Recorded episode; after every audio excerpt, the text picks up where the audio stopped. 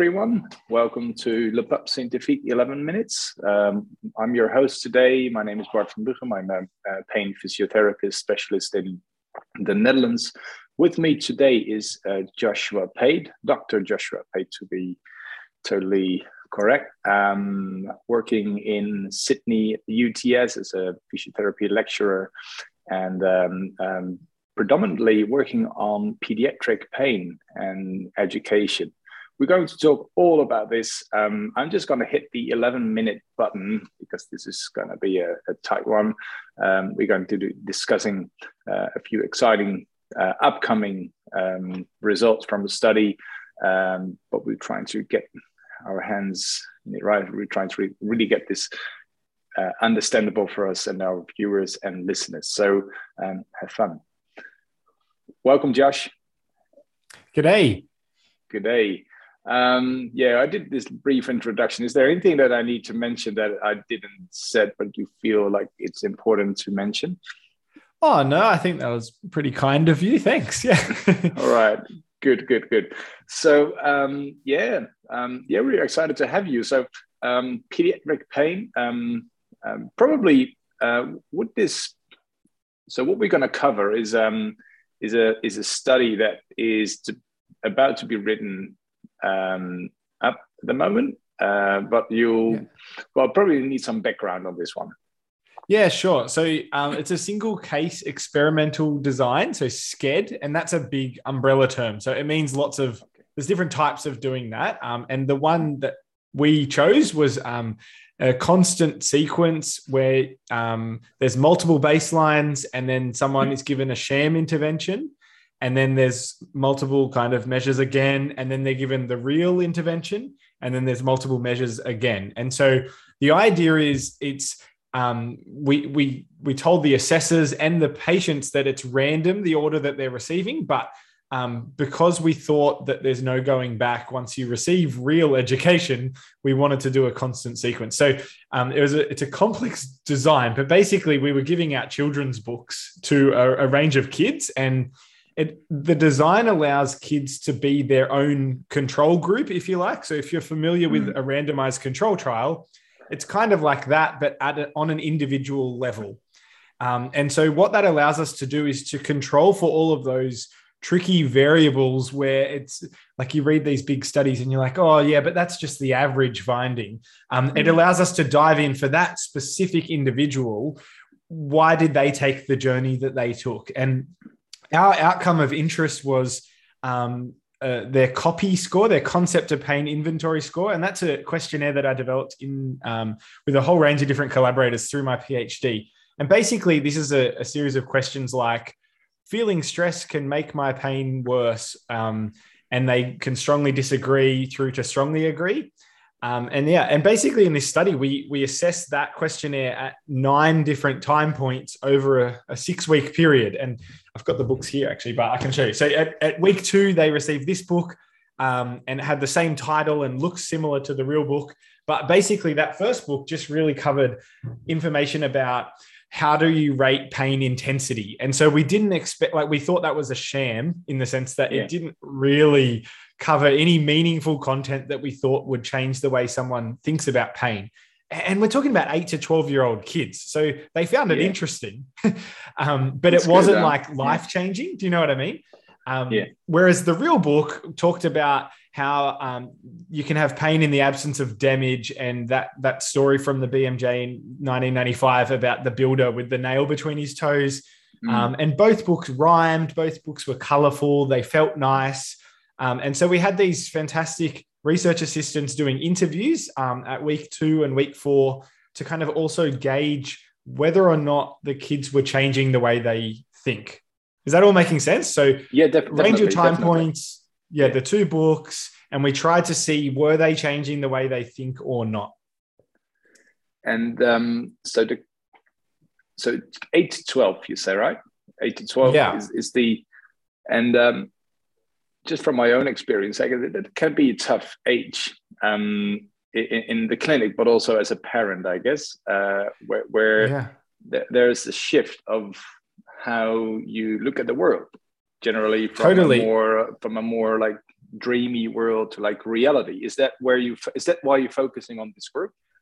Yeah, so the focus is intentional. That's the age where chronic pain typically starts emerging. Mm. Um, that's the late kind of what we call in Australia primary school. Um, it's that age group where it, it's prior to the, the cognitive developmental stage where you can think abstractly. So these kids are still thinking concretely. I mean, we didn't do a, a formal developmental assessment, but based on age, we think roughly under twelve-year-olds um, fit that bill. And then... Um, the other thing is they don't have that sense of self yet. So they're still very influenced by parents and by siblings and health professionals and, and peers and teachers and all these different people. Kind of whatever happens to those people, it's like as if it's happening to them. Um, yeah. And so we're fascinated in if we can get the education in terms of pain science right for that age group, I think that will lead the way in terms of what, what works for teenagers and what works for adults. Um, so rather than trying to simplify really complex textbooks, like the goal is to try and start with, here's what kids are thinking, and we'll add to these concepts as people get older, um, mm. rather than trying to assume that everyone can read Wall and Melzak's Textbook of Pain or something like that. Um, yeah, but there's sometimes I feel like that, that, that texts are, when, when you're focusing on, on, on appropriate uh, explanations for kids, they are very likely to work for adults as well. Yeah, um, I, I, did, I have a hunch that that's true. Yeah, yeah. I, I, we don't, we don't know, but I think if you look at like maths curriculums or in, like anything at school, you you go to school before you go to university, and so to expect an adult patient to learn postgraduate like biology of pain um, is probably a bit much. So, what will be the definition of good ed- education for kids um, who are not in pain? Is it right? So your kids. They were not. So this study pain. Is a pilot, and we had a group who didn't have pain mm. and a group who mm. did have persistent pain, and we wanted to also compare some of those differences. Yeah. So what did um, you find there? Was there was there something obvious for you, just as a as well, a researcher? Maybe not even like statistically proven, whatever. But your yeah, the numbers aren't the numbers aren't huge, but I guess what we what we can see is so kids with chronic pain are really relying on their own experience in the way that they're explaining things. So the interviewer, for instance, asked, or draw whatever you think of when you hear the word pain. And kids without any prior previous chronic pain, they just drew injuries. And, and their definition really, everything about pain is to do with injuries. Whereas kids with chronic pain have had that suffering and sadness and like the emotional elements, the heartbreak, the tears, they drew all these other elements. And I think um, when they then reflect on what they read in the books, they're applying it to their own experience. Whereas I think for a, a kid who hasn't ever thought about pain much, you're introducing these ideas of like, oh, what's damage and pain? And it's a little bit more foreign. And, and so I think simple is really, really important at this um, developmental stage. Yeah. Yeah, so, so would you, so in terms of education as a, or learning about pain probably, and learning about your own experience, this is what you're saying, right? So learning from experience is, is hard when you don't have had the experience of ongoing pain. Perhaps, yeah, well, there was a girl in, in one of the previous studies, there was a girl who said, oh, my mum's had a knee replacement, my neighbor's had a knee replacement. So if you've got mm. pain, you just got to have a knee replacement. And it's so oh, yeah. concrete. Um, and I think it's it's really challenging. Like if you say, well, but what about headaches? And they say, no, no, that's just what you've got to do. And and, and it's kind of like a knee replacement for everyone. Um, and because she didn't have that previous experience of suffering, it was like, well, that's what happened to mum. And that's what happened to my, my neighbor.